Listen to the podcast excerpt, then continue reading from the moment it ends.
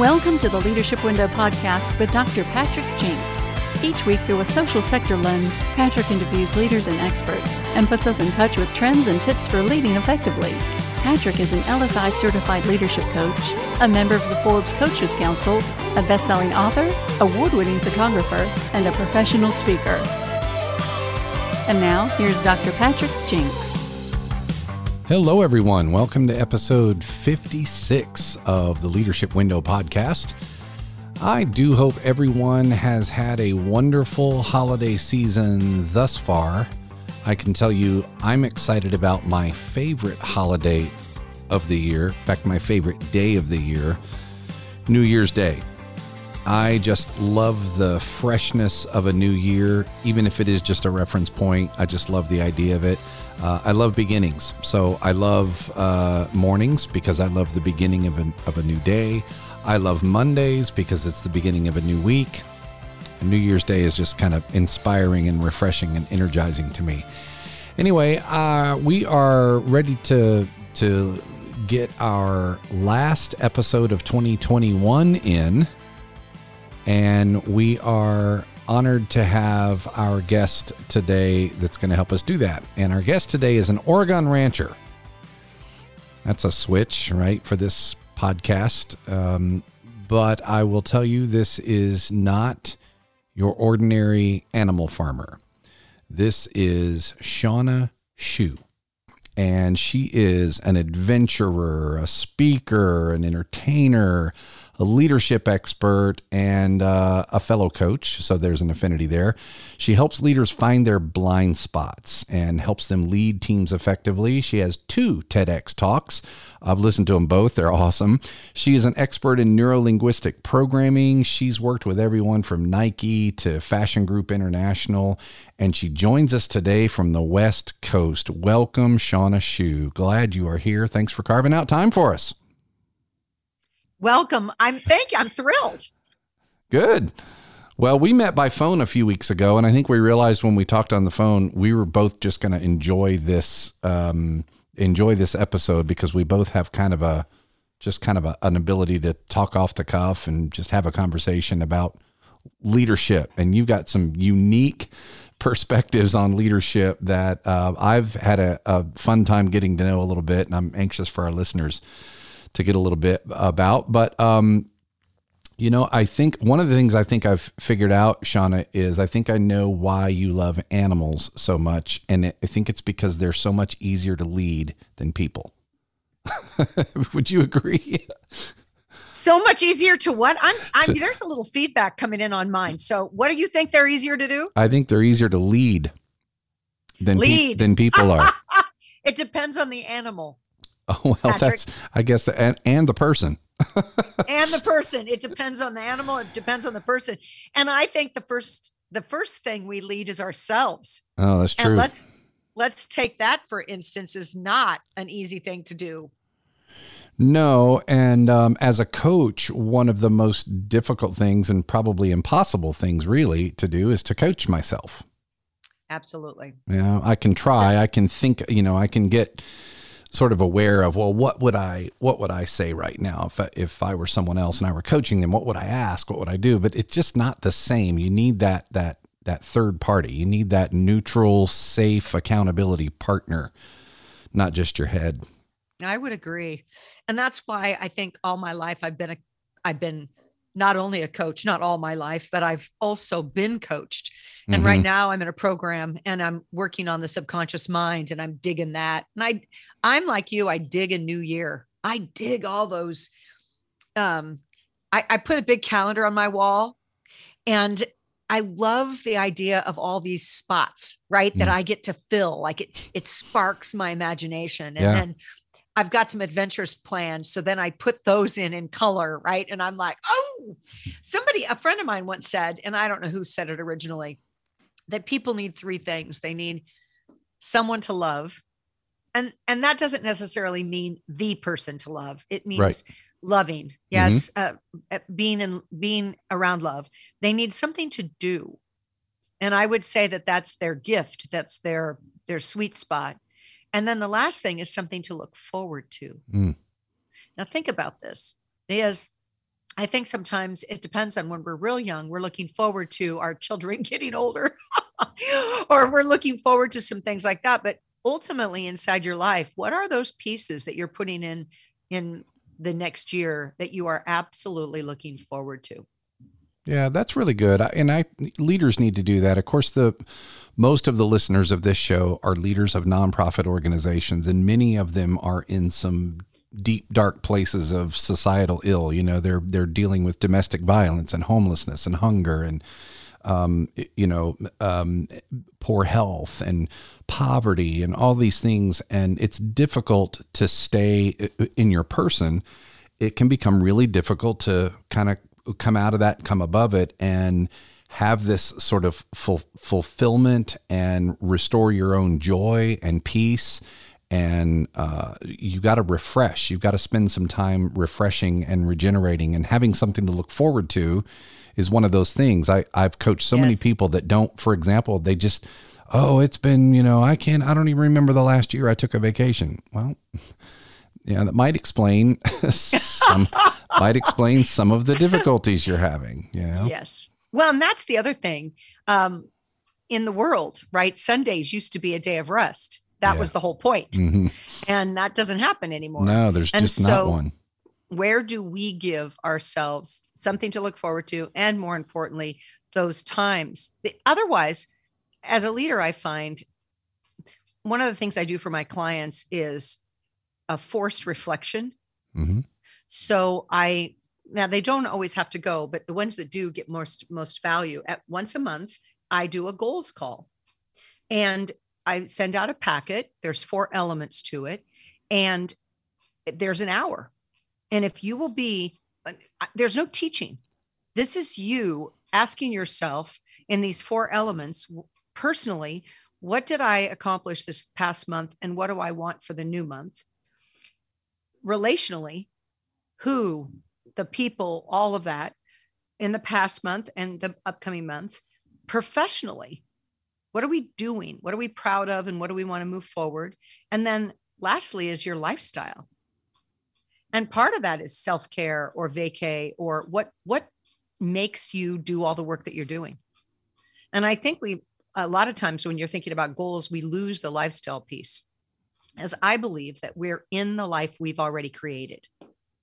Now, that could be very horrifying to someone, or it could be joyously freeing. I'm I created the life I've got right now. Right.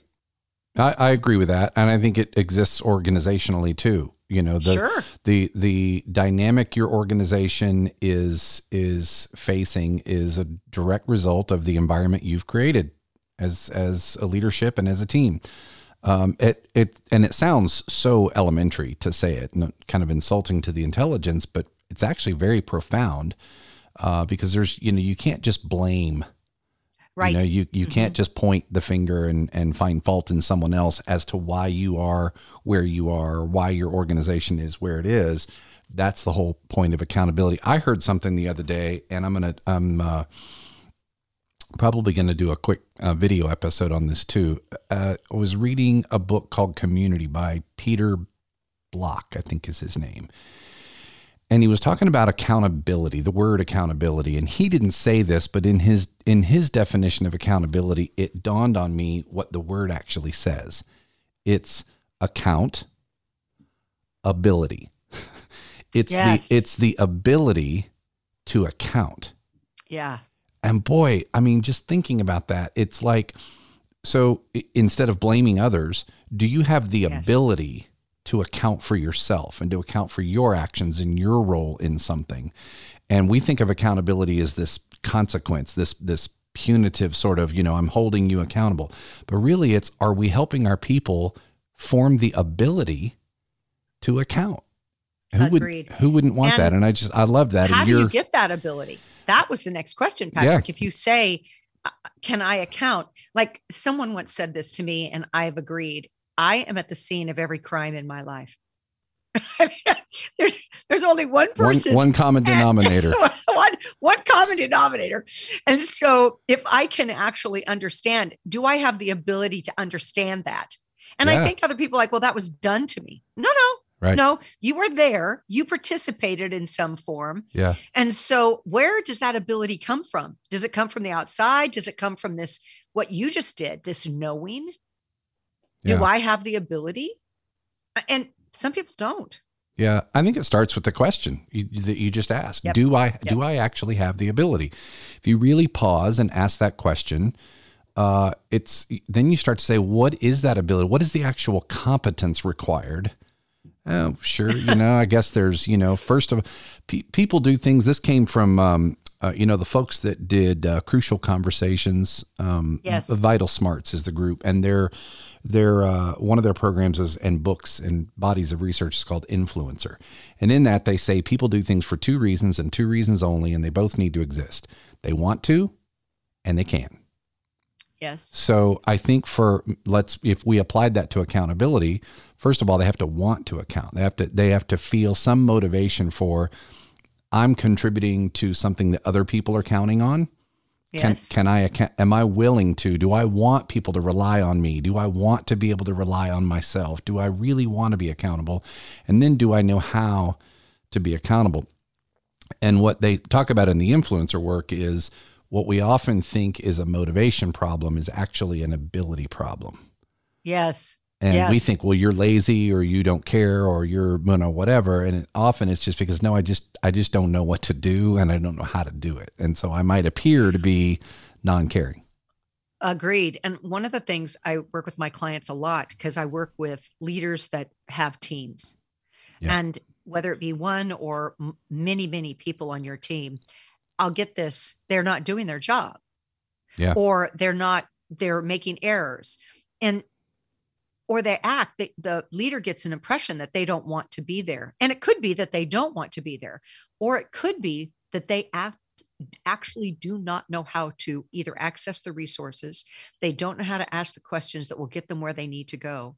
And so instead of assuming, it would be much better to ask a series of wonderful, non threatening questions for them to be able to say, wow, I guess I need more abilities based on what we're talking about right now. I need more abilities.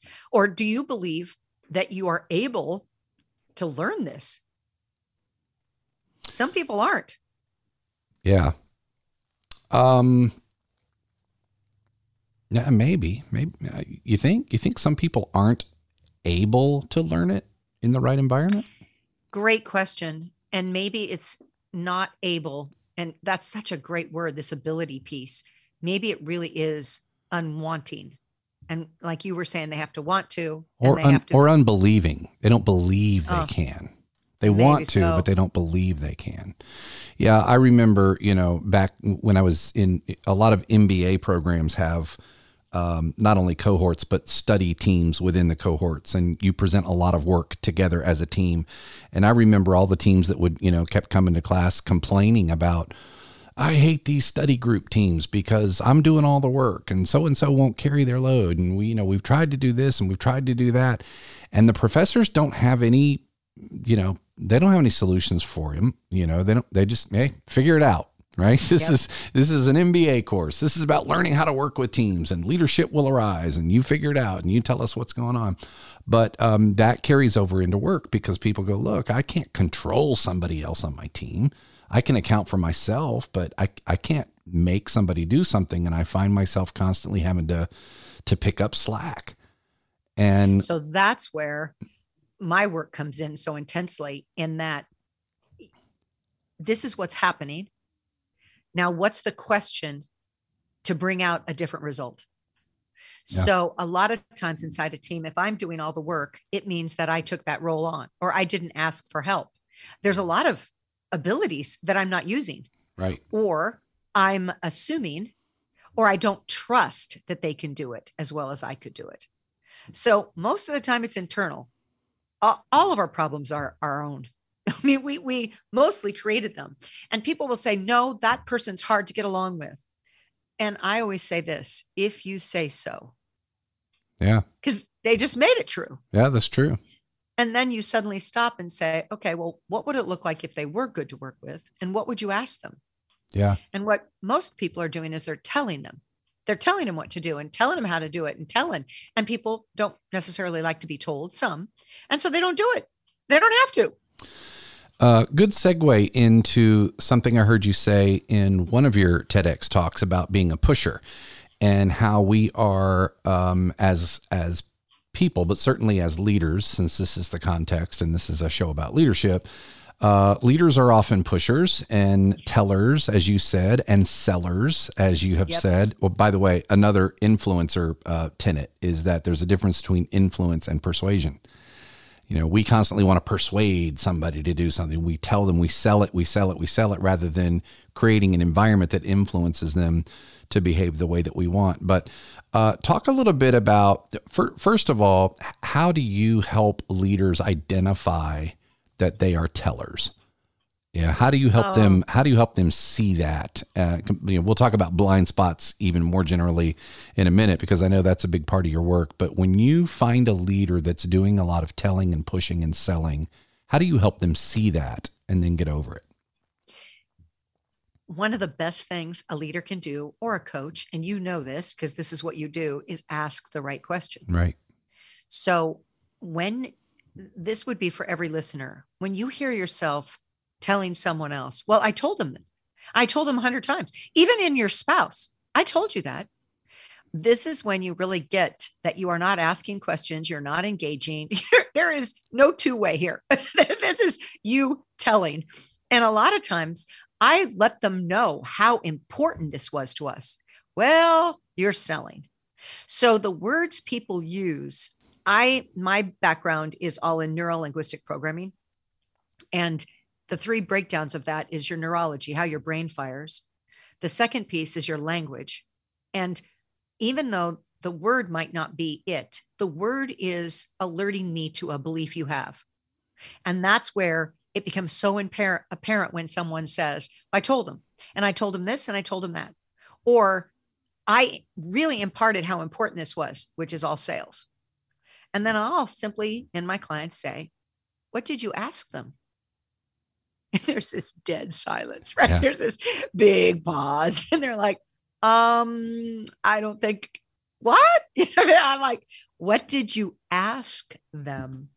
And that's when they get the realization that they're down a path that's not appropriate or not working for them. Yeah and and oftentimes they think they're asking but they're still telling.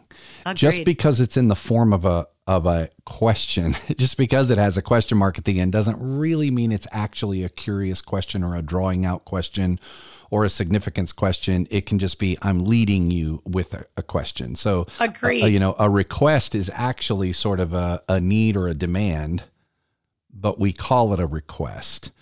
Um, I'm I'm uh, um, one of the trainers that has coached and is training me is Kim Olver, and she is uh, head of the Academy of Choice, and so very much into choice theory. And I quoted her the other day because she, in her training uh, videos, she says some of us have a tendency to think that if someone hasn't complied with our request after three tries, then three thousand more should do the trick.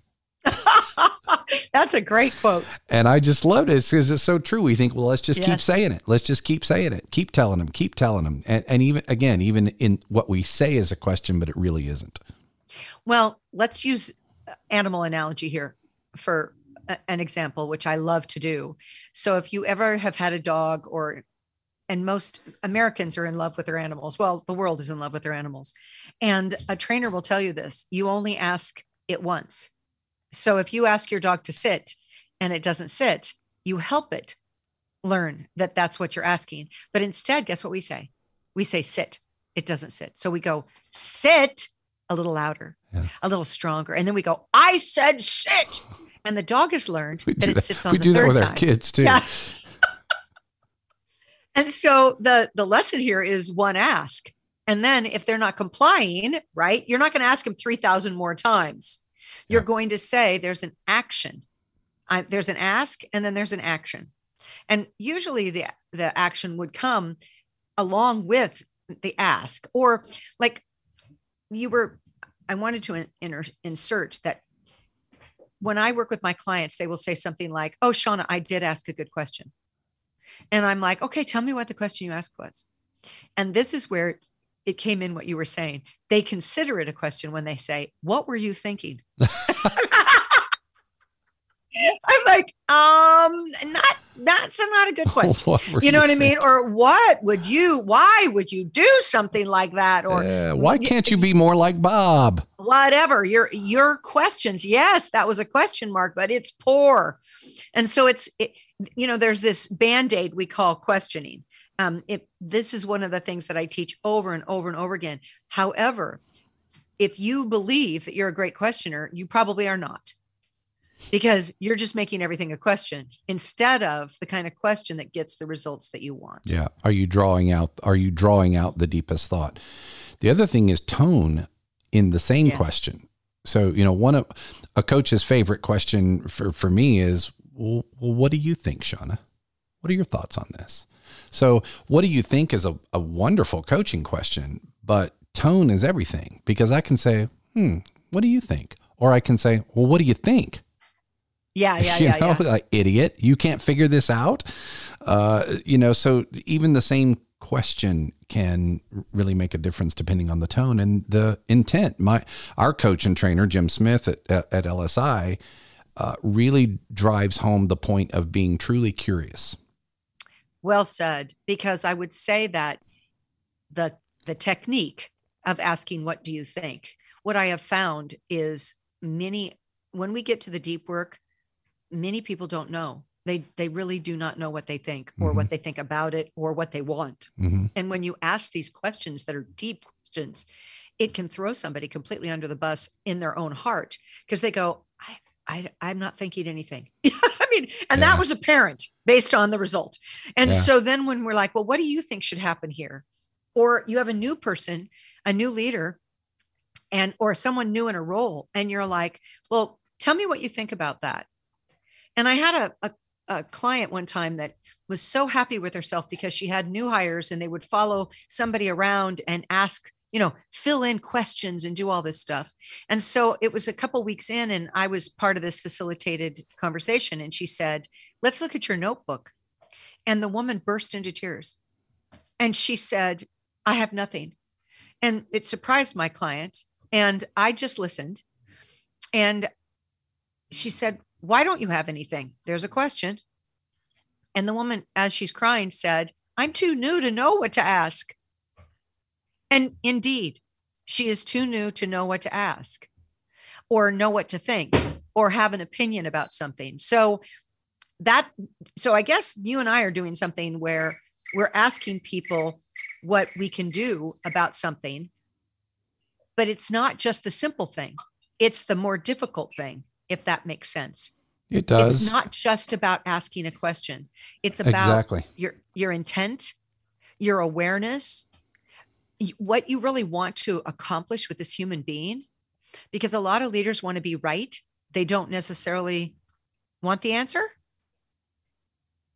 But right. that's human nature, not just leadership. Yeah, no, that's right. And and you're right about the what do you think question. You know, so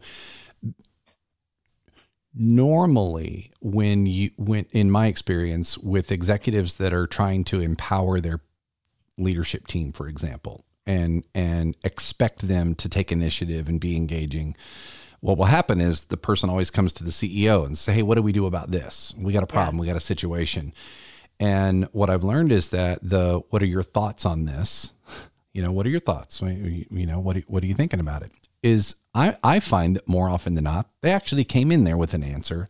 They just weren't mm. sure if it was the right one. And so they were afraid to say what it was. They were afraid to come in and say, Hey, such and such has happened. Um, I'm I'm inclined to think that we need to do such and such and such and such. You have any you have any different thoughts on it? That would be what the leader's wanting to see. Yes, but the yes. but the leader's a little too afraid to do that. And so by giving them permission to say what they think, the the answer is often there. It's interesting too, though. Here's something I learned, and I wish that I I, uh, I wish more people had this skill, and I try to teach it uh, to as many people as I can. Another thing I learned from Jim Smith. Shawna, you may have never gotten to this point, but when you're coaching a client and you don't know the next question to ask, I, have I've been there. I've been there plenty of times. You know, you're in a, a challenging situation, and sometimes it's like, boy, I, you know, I, am I'm, I'm not feeling on track, or I, I I'm not sure if the very next question I ask is is going to be one that really opens up. I'm kind of lost on what the question is. Hmm. And so our our uh, you know Dr. Smith taught us. He said I did this by accident one time. I actually because I got stuck. I looked at the coachee and I said, if you were the coach right now, what would be the next question you would ask? I thought, right. Wow. Like, you know, and and they came up with a good question. They said, "Well, I probably should be asking myself, you know, why I didn't do this." Well, that's a great question, and how would you answer? And it put him back on track. And yes. I say that to say that you know, when you don't know, when someone says, "What do you think?" and you don't know, yes, uh, the the gift I think in this for me has been to be able to say, "I'm not sure what the next question is. Mm-hmm. That's what I or even the next step or the next step. I, I whatever it might be. I, I kind of lean over here, but yeah. I don't even know if I'm in the right track. And so helping people feel comfortable, ex, just expressing beyond just I don't know. I, I kind of yeah. thought, you know, for the bucks I'm paying you, you'd tell me, right? Um, well, and that's the other thing that, like, there's two. We're dancing along this line where most people do know, but it depends on how the leader has set it up to begin with. Right. And so we're taking a big assumption here. Mm. When I work with new leaders, they have not set that up. Mm. And what they've done, usually, many times, not always, is somebody comes with a problem to them and they immediately thank them for bringing the problem. And you get whatever you praise. So you're going to get more and more problems. And then the leader will take it on because it was brought to them. That's right. And they have the ability to fix it. And they're a and hero. They're the big, yeah, they're the hero. Yeah. And so if if the leader has done that route, which new leaders oftentimes do, oftentimes do this because yeah. they they they think that's what they're hired for. Yeah, and they think that's servant leadership. Uh, absolutely. Instead of what my definition is, is that a leader is really one who helps others uncover right. or discover it themselves. Right. Right. Well, you should not be doing their work. I love that you talk about setup because here's another dynamic that I experience in the setup is the leader wants their team to come to them uh, and and um, with a problem is okay as long as I have a solution, right? As long as I'm bringing one idea. The problem is I've set up in the past. You bring me an idea and I shoot it down. If you keep yes. bringing me ideas and I keep shooting them down and telling you to do this instead, you're going to stop bringing me ideas. So we set that up too as leaders. So back we're back to accountability, and this is our this is on us as leaders to draw out the right stuff we're trying to draw out. Absolutely. Every time I work with a leader, I was just working with one recently, and overwhelmed and all this stuff and and she has people who promise to get something done and then they don't do it and then she goes and talks to them now listen to the words i'm using mm-hmm. she talks to mm-hmm. them and yeah. says well you promised that you were going to do this so she makes them wrong they are contrite and they're going to do better in the future and yet the problem never goes away and so yeah. now the leader is very frustrated and the person knows that nothing happens except she gets attention this sounds terrible but it isn't attention yeah. And so we were like, is that what you want? And this is also one of the most important questions. What do you really want That's in right. this situation? Yes. Because I want this woman to do her job. Well, you don't have any power over that. You do have power over how you treat her or how you talk to her, at what questions you ask her. And then she's going to make a decision whether or not to do her job. But right now, what you're doing is not producing the results you want. So, one, stay with what you're doing. or figure out a different way. What's a different question you could ask her? And this woman was like stumped because she doesn't know, or you would do it, right? Yeah. So then it was, what do you believe? What relationship, what reputation do you think you're building with me when you don't get things done? What? A reputation? I, I, I, I, didn't realize that was what was going on. And you just ask it really lightly, lovingly, and you just say, help me understand because I thought you agreed to do something. Is that what happened? Yeah. Well, yes. You know, and and they you just start to say, so then I'm going to go backwards with you, Patrick, in that I would have to know my intent before I ask anything. And right. I think that's where leaders get into trouble. They want to make the person wrong, or they want something rectified, or they want to get a solution, and they're just focused on the end result instead of how can I help this person uncover or discover it themselves? Yeah, that's right. No, I, I agree wholeheartedly. Um, and I know that you have talked uh, about knowing what you want rather than what you don't want. And yes. I'm t- I'm totally a, a believer in that too. I've told the story many times since I started riding my motorcycle that the first thing you learn when you're riding a motorcycle is that the bike goes where you're looking. And if you're looking at the pothole and you want to avoid it and you just go, oh, no, a pothole, a pothole, a pothole, you're going to hit it every single time. And if you're U-turning, you can't look at the the stuff in front of you that you're, you know, make sure the wheel is turning enough and you can turn that heavy bike around. You have to you have to look behind you at where you want the bike to go. And it's this fixation uh, thing, the fixation on the rock, the ditch, the the pothole. And we do that with our organizations. The organization goes where we're looking and if yes. we're focused on th- this is a big deal in the nonprofit sector because we talk about um, nonprofits are out there to try to solve problems. And we view communities, as Peter Block would say, as a set of problems to be solved yeah. rather than a set of possibilities that we haven't yet uncovered.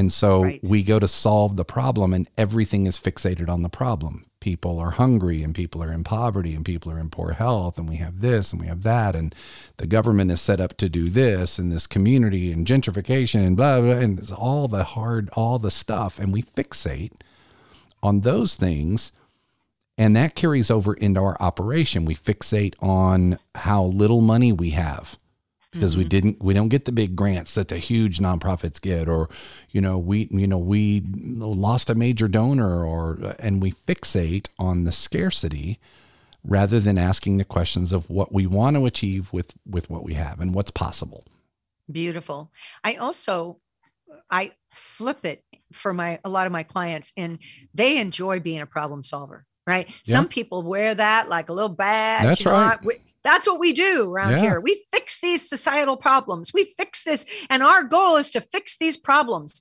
And when you are thinking that you're a problem solver, you're always going to have problems. That's right. So, and, and you wear it like a badge of honor. Yeah. Now, I'm not saying this is all wrong, but I'll ask uh, just a really simple question Do you really want to constantly be focused on problems? Or would you like to be focused on finding solutions? Now, the difference between one leader and another is one leader is a problem solver, the other is a solution finder. Now, think about the difference. They both have something that is brought forth that they really want to address or make better. But if I look at it like a problem, and then that's where I get my value, I'm going to have lots of problems. But if I look at like a solution and I get my value from providing solutions, then I'm going to look for more and more what you call opportunities. Yeah. I love it. And I and I would even suggest you could even take the word solution and replace it with possibility. So instead of being a problem solver, I'm a possibility seeker. And because the the minute you say solution, it implies it still implies there's a problem, right? Yes. And there's where there's that like everybody would say it's not a challenge, it's an opportunity. Right. But when I'm in it, it it's a challenge. very much like a challenge. and a, and there's a stone in the road, and I could say, "Oh, that stone is my opportunity." But mm. when I'm looking at the stone, it's heavy, it's hard. Right. I, I I'm still going to look at it. You can tell. Then I think it's platitudes. It's like saying um, an affirmation, yeah. right? I, I I find that I I start to not believe it's true. That's right, and that's but what a lot I, of people think it is. They think it's semantics.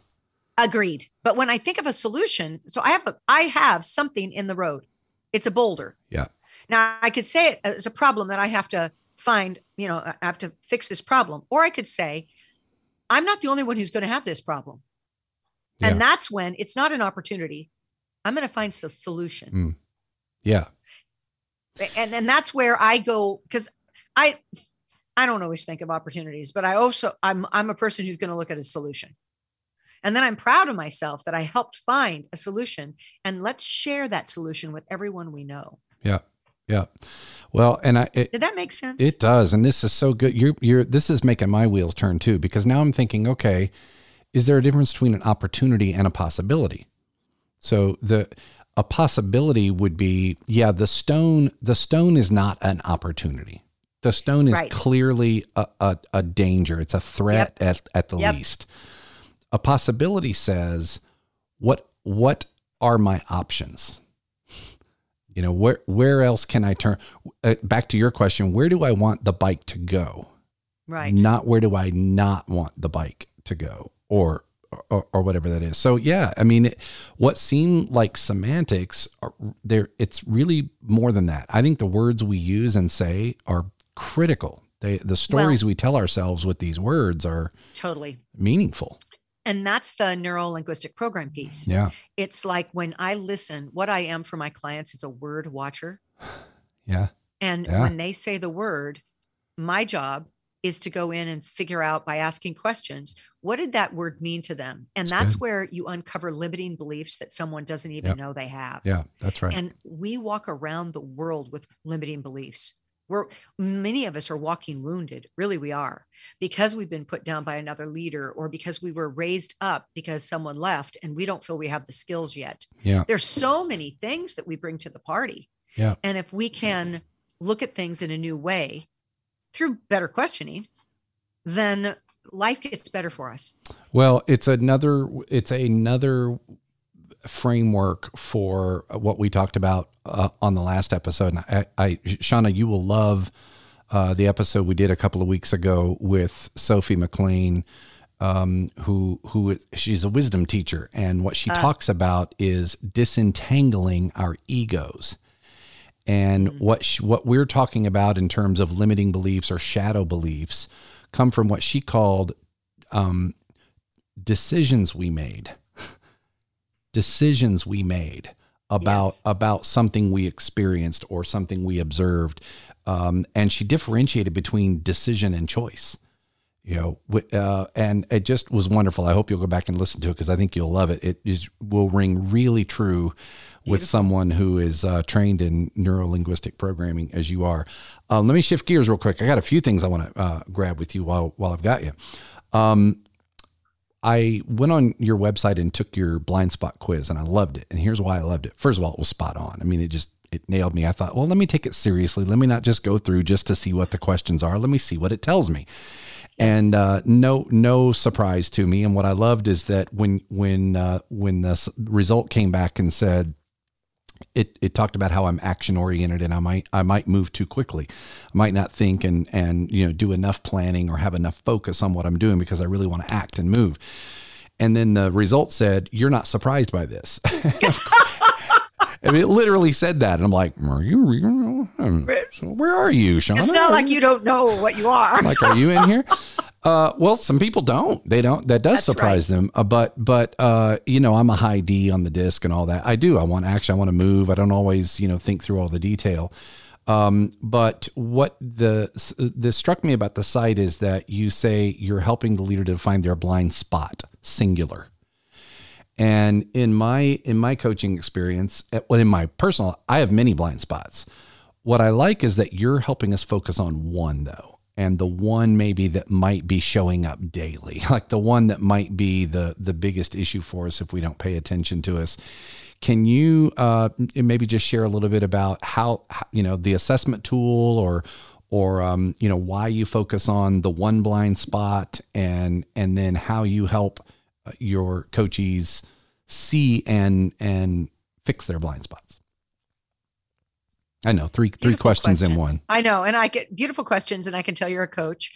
and also the fact that you do, you went and took the the quiz. It's it it says a lot about who you are.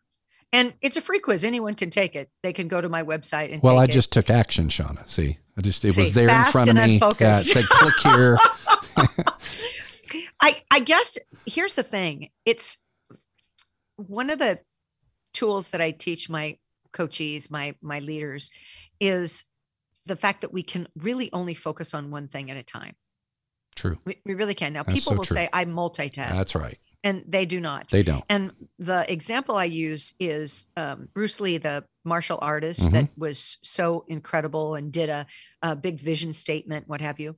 He never fought like seven guys at once. There was no possibility. What he did was he fought one man and rapidly refocused. Right. Now, think about this for just a minute, everyone listening that you can't do two things at once because neither one of them will have your full attention. But if you give your full attention to one blind spot, you'll be able to rapidly refocus on another one as it evolves. So as as something comes up in you, if it's fast and unfocused and you're like, I already knew this about myself, now what do I do? Or I have already heard that, but then let's listen to it or hear it or get ask a question in a new way. So that's where I work with my clients the most. It, to answer your question is that you can only really focus on one blind spot at a time, just one.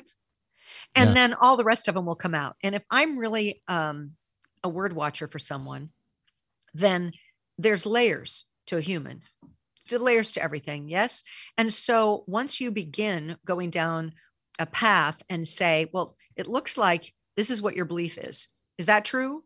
Or help me understand what your intent is or what you're what you're doing here. And they have to answer those questions. Along that little path we're on together, the next blind spot will show up. Or it'll prove itself. And mm. then there's a tool for that. Yep. Or there's a technique or something to think that's new. And the minute you shift someone's thinking, because I believe step one in all of this work is awareness. Definitely. If you're unaware, Absolutely. yeah, if you're unaware, you you there's no there's no Absolutely. any kind of improvement. Like, oh, I was unaware of that. Sometimes I'll just say, Are you aware that you said this seven times? what? No, I didn't. You know, and I'll ask permission to interrupt them when they say it. And they'll yeah. go, I didn't say that right then. I'll go, yeah, yeah, yeah. They were so unaware. Right. Yeah. So that's that's kind of step one. And that's why the blind spot, there's four main categories, but there's multiple, as you know, as a coach, there's multiple things that we're, we've got going on. And we can think so rapidly. And that's what you're doing. If you're good at doing a variety of tasks kind of simultaneously, you think, you're just a good rapid refocuser. You are. And even then, there's plenty of research that says you are you're hurting your you're still hurting yourself because absolutely the, the, you're not as rapid as you think you are because your mind is not actually focusing fully back in for a while. You think it is, but it it it really isn't. I've definitely seen that research. The other thing that hit me as you uh, you know as I went through this blind spot thing is that you know I'm reminded that um something I always say, and I'm sure I, I, I, I picked it up across the years and you've heard it, but a strength overplayed is a liability. Mm-hmm. And what I found in, in my blind spot with you, for example, was yeah, sure, I take action. Well, that's a strength. I consider that to be a virtue and an asset. And it's a great, you know, I, I don't get analysis paralysis. I'm able to move. I'm, I'm decisive. I get things done. I'm not afraid to fail because I just move on. However, because of that, because that's a strength, I lean on it and I use it and I embrace it and I, I wear it like a badge, as you would say. Um, but it but it creates for me a blind spot, and that is where I think that that's what I think blind spots are sometimes is strengths overplayed. We don't we don't we don't we would never see it as a liability, but it can. I think be. that's well said. It absolutely can be, and if it's a blind spot, it is a liability because you don't see it. That's yeah. the whole point of a blind spot. Yeah. And having an outside coach the kind of people who hire you or hire me have something way ahead of the game already. No doubt. Because they they realize they an outside eye is going to get them faster closer to where they really want to go.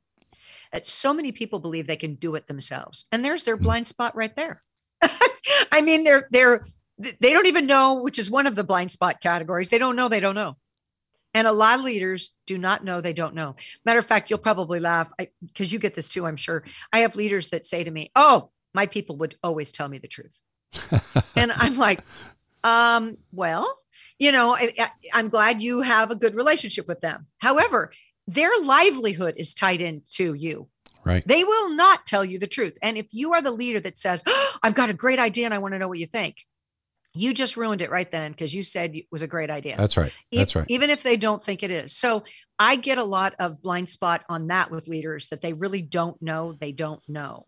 Yeah, well this is and this is why we do 360s um, anonymously. And I, so j- just like, you know, the number of people that you've heard say, well, my people will be honest with me. I can't tell you how many, I mean, I've had plenty of coachees literally in tears Yeah. reading their 360 because they had no clue.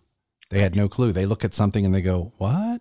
I, I'm not a, I'm not a warm person. What? I go, Yeah. I'm of course I'm a warm person. How who could possibly say this? Or what do you mean I don't communicate well? Or I micromanage? No, I don't. And then they and then they move in denial Yeah. um, because their people actually told them the truth, or at least their their view of it from their seat. It, it's true.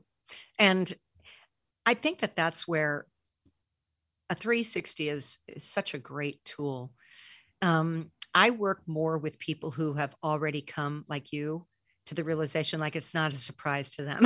Yeah, yeah, yeah. And uh, it, because ultimately, when they're in that level of leadership, they get that they don't know that they don't know, or they Mhm. want to know what they don't know Right. instead of it being a surprise to them. And I love new leaders because new leaders never think, you know, I mean, they're like, but they're making their mistakes right off the bat. They're making their mistakes by doing the third thing that most leaders do and don't realize it. They tell, they sell, or here's the one that a lot of new leaders and even mature leaders do they allow. Um, I liken it. We'll use animals again. And if you've had any background noise on here at all, it's because we're doing this live and I have animals wandering around inside my office. It's just the way I live my life. Um, if you, the dog's clean, right? I live in the country and they're dirty dogs, but the dog's clean one day and I go, Oh, come on up here on the couch with me. I allow that one time. Yeah. And now that dog knows that that couch is his. Yeah. And uh, my animals don't get on the furniture for a simple reason that I cannot determine when they're clean and dirty. I mean, they cannot decipher. And so, what happens with leaders, some, not all, is they don't want to embarrass someone publicly. Somebody has bad behavior in a meeting or they show up late. And their goal is not to, of course, not to ever ridicule or put someone down. But they go to the side or privately and they say, This behavior isn't effective and I would like you to work on your behavior. And yet that person still has an attitude and what have you. The rest of the team believes they're allowing bad behavior Oh yes. and you're going down a slippery slope and you're going to get more and more and more what you get more of what you allow. Oh, a- a- So- absolutely. And and Yeah. there comes a time, you know, let's just move into hard management. Yep. You know, there are times when it's time to part ways with someone.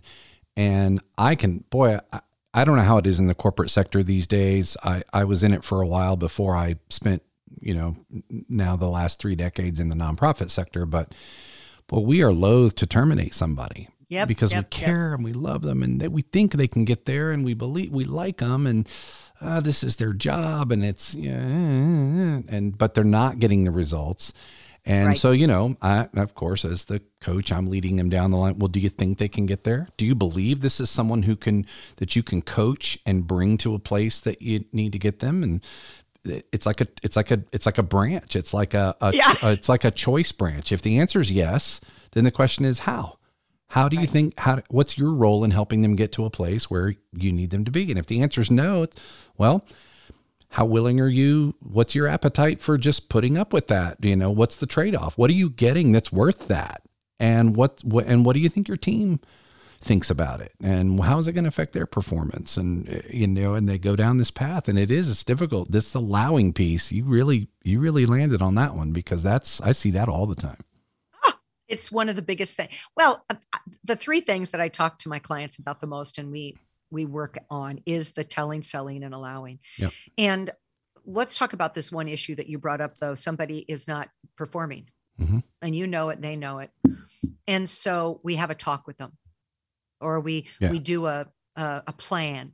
A lot of people do a plan. right You know, we, we're going to meet with them and they've got a three month plan hmm but we don't believe they're going to change and they're not changing and it's two months in and now we're just waiting for the three months to be up. It's already and, over. And we're we're still allowing. That's right. So one of the things that i'll work with my clients quite a bit on is the question you might ask. And so even before the plan if you love this person and your intent let's go back awareness Yep. and intent. Yep. and my intent is to find out what they really want. I might ask a simple question and say, let's go over the results we've got, if that's all right. Yep. Not done, not done. Are you happy with these results? And then, more importantly, you might ask this question based on these results, it doesn't look like you want to be here. Is that true? Well, you don't have to fix anything because usually that person will go, wow, based on those results, it does look like I don't want to be here. Yeah. I mean, I'm not, I'm not putting him on the spot. I'm, I'm just asking him this really simple, loving question. Based on these results, does it appear to you like you, this person wants to work here? And it doesn't. So then the next question is, what do you think should happen next? Yeah. And I like them to fire themselves. My goal would be to never let anybody go, but to help them understand that they're going away because of what they want. Yeah. Well, you're you're speaking my language all over the place. The idea of asking those questions and what's what's uh, awesome and I know you I know you share this experience is the number of times that you'll ask a question like that and somebody will go, "You know what? You're right." Yeah. Yeah. I don't want to be here.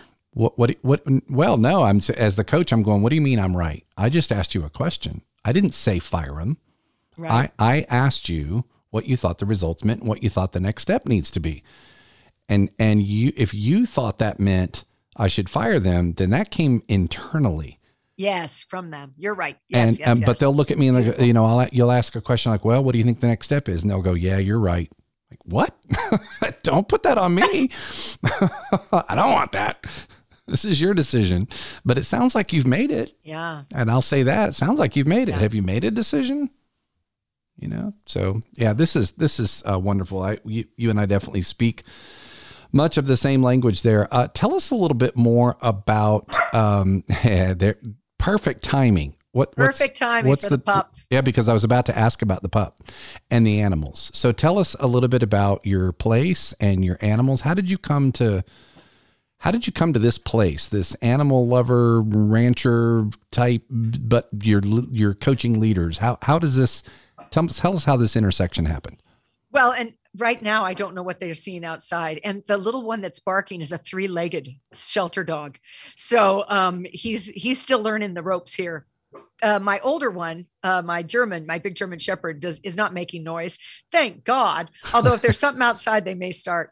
Um, one of the things that's interesting, I've been in, uh, lived, I was raised in the country, born in rural Oregon, mm. and hang on for one minute. Hey, Mason, come here. Mason and Kingston. There we go. Um, so I've always had animals, and one of the things, and I wish I our I wish our listeners could see because I can see a little bit, and they're just so beautiful too. They're just, yeah. Well, is that a Mace? Mason's the German, German Shepherd. Is yeah, he black? Is he black? Yeah, he's black. Wow. And just, here's my little three-legged. Oh, Can you believe that? Is look at that. He is. He, he can get around really well with three legs. Well, uh, oh, so but uh, I don't want to interrupt where you're going here, but I love this. I love the reality of this and the organic nature of this because this is a, a case of you, you are who you are, and you don't separate your profession from your person to the degree that you have to be somebody else. This is who you are, and it's what I think it's what makes your your approach special and unique. So I appreciate it. I love Thank it. Thank you. Well, and I one of the things that I said to a leader one time, I always it's it felt as if I was using a lot of animal analogies and people could relate to them. Yeah. But I remember how it really flipped for me when I looked at a man one time and I'd ask him to make a list of all of the people on his team and and a couple of good things about each one and he couldn't. He he had 80 people under him and he didn't know them. Oh, wow. And uh one of the reasons I was in talking to him is because his CFO knew me and said, if you don't hire her, I'm leaving. So he was, he had some challenges. And I looked at him and I said, you know what I think? I think maybe you would value from getting a dog. And he said, a dog, they're dirty and, you know, blah, blah, blah. And I said, yes. And you can't fire them. and it was like, you, this is the, this is an issue where you're responsible. And this, for this, this is where you're talking about your ability right? Yeah. You're responsible for this living thing. Yeah. And anyway, he decided to get a dog and he became a far superior leader. Interesting. And I realized that like animals don't talk back to us and they don't make stories up. If they're limping, they're hurting. That's and right.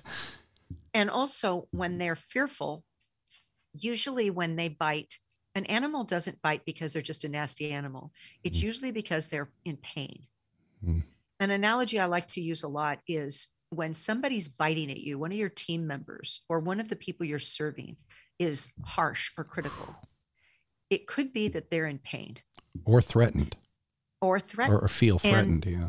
agreed by you maybe Yeah. or by someone else and it isn't your problem however you've got this biting human Hmm. that their whatever their history is and so animals are that pure Yep. so i i use a lot of dog horse analogies because a horse if you're giving it a little pressure just a little it should go against the pressure well your team is just exactly like that Mm. you give them just a little bit of pressure and then ultimately that horse thinks it's their idea Mm. well isn't that a good idea you know you're giving them a little bit of pressure to the on the right side of their body and they're going to move left and think it's their idea Mm. and this is the best leader is to help people by great questions give them a teeny bit of pressure go in the way that you want them to go and let them do it themselves One of our favorite leadership definitions, uh, I've said probably,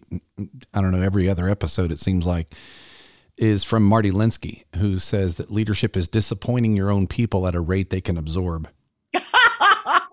that's a great definition that's what I thought of when you talked about that pressure, because we do, we put pressure, but we can't let it implode. We can't, we can't apply so much pressure that's right again that we become pushers, for example. So Well, and that's, you know, my, me using the word pressure is a horse term. Yeah. It's a little bit on your leg to move the horse over, Yeah. a little bit on the rein. And that's where people make a big mistake. They put a lot on yeah, and you're going to get a bad reaction. Same with an animal. yeah, You know, you can manhandle that that dog or that cat, but you're not going to get what you want. that's right. It's much better to use. And that's the story, the TED TED Talk story that I was trying to push a pig. And Yeah. just so everybody knows, you can't push a pig. if the pig doesn't want to go your direction, you're, it's going. not going. yeah, Uh, and so you have to learn to do something else, like coax them or make it good for them. Yeah. And, you know, and we are pushing our agendas. Leaders push their agendas. And if Yep. I work in the corporate world quite a bit and, and the leaders are given the agenda, they don't even believe in it sometimes. that's right. And boy, oh boy, how are we doing this? Yeah. So, and you guys with the boards, right? Where this is what our call is, and we've got to do it this way. And hello, it's the same, same. you guys with the boards that is that is one of the best descriptions you know because it i feel that way sometimes now now i'm not in a nonprofit anymore but i spent a lot of time in executive leadership and nonprofits and i can tell you i love being on the coach side Yes, um, as a because you have don't have the boards. uh, as I don't have those boards, but I, you know, I tongue in cheek. There's such there's such fulfillment that comes when you when you get the right board and and they're engaged. Um, but you know, your pig story reminded me of another leadership definition that you've probably heard from Dwight Eisenhower, which is that, that the leadership is the art of getting people to do things you want done because they want to do it. yes, yes, yes, yes, yes. and that's not how a lot of leaders lead. So, hey, I'm curious. Um, I I know I know we need to go and wrap this up. I'd love to ask our guests um, if they can tell us about a leader or two in your life or early career or wherever it is, who you would say has had tr- profound impact on you as a leader and why. Could you tell Mm, us of one or two? Beautiful. I can. There is a woman I met. Uh, I had just come off the road. I was performing and I'd been on the road for over five years and I'd come back home and didn't have a job. And my dad was sick. And I heard about this modeling school. It was a finishing and fashion school. And I'd been through finishing school a couple times. My mother wanted me to have advantages because I was a farm girl and thought no one would ever marry me. Anyway, I walked in and this woman was so put together. I didn't have an appointment, I didn't have a resume. And she welcomed me and said, So, what could you do for us, do you think? And I, I, I was, well, I believe that models need movement and I believe that fitness is important because I just come off the road from dancing, right? And she said, This is the epitome I still have her in my life, by the way. She said, Well, why don't you put a class together, do the research, put it, and then teach it to us? And if we like it, we may put it in our curriculum. Now, she didn't pay me for this. She didn't say, Let's try. I mean, she just threw out an opportunity. Mm. So I did all this research and I put all this stuff together and I made these d- charts and I and then I gave them the class and they went, "It was wonderful. What do you want to earn?" And I was ready this time because I'd called someone. And I asked for this gigantic amount of money and they went, "That sounds fine." and I realized I was in control of my own destiny. And wow. I went on to work for that company for years. I r- ran the programs, I wrote the courses. It was such a great training ground, all because of this woman who said, put something together. Wow. Yeah. And she was smart. Well, that's leadership. Yeah, that's, that's definitely leadership. leadership. That is leadership. She didn't micromanage. She didn't say. She says, "Well, if that's what you think as an expert needs to be in this thing, then you create it." I love it. Great example.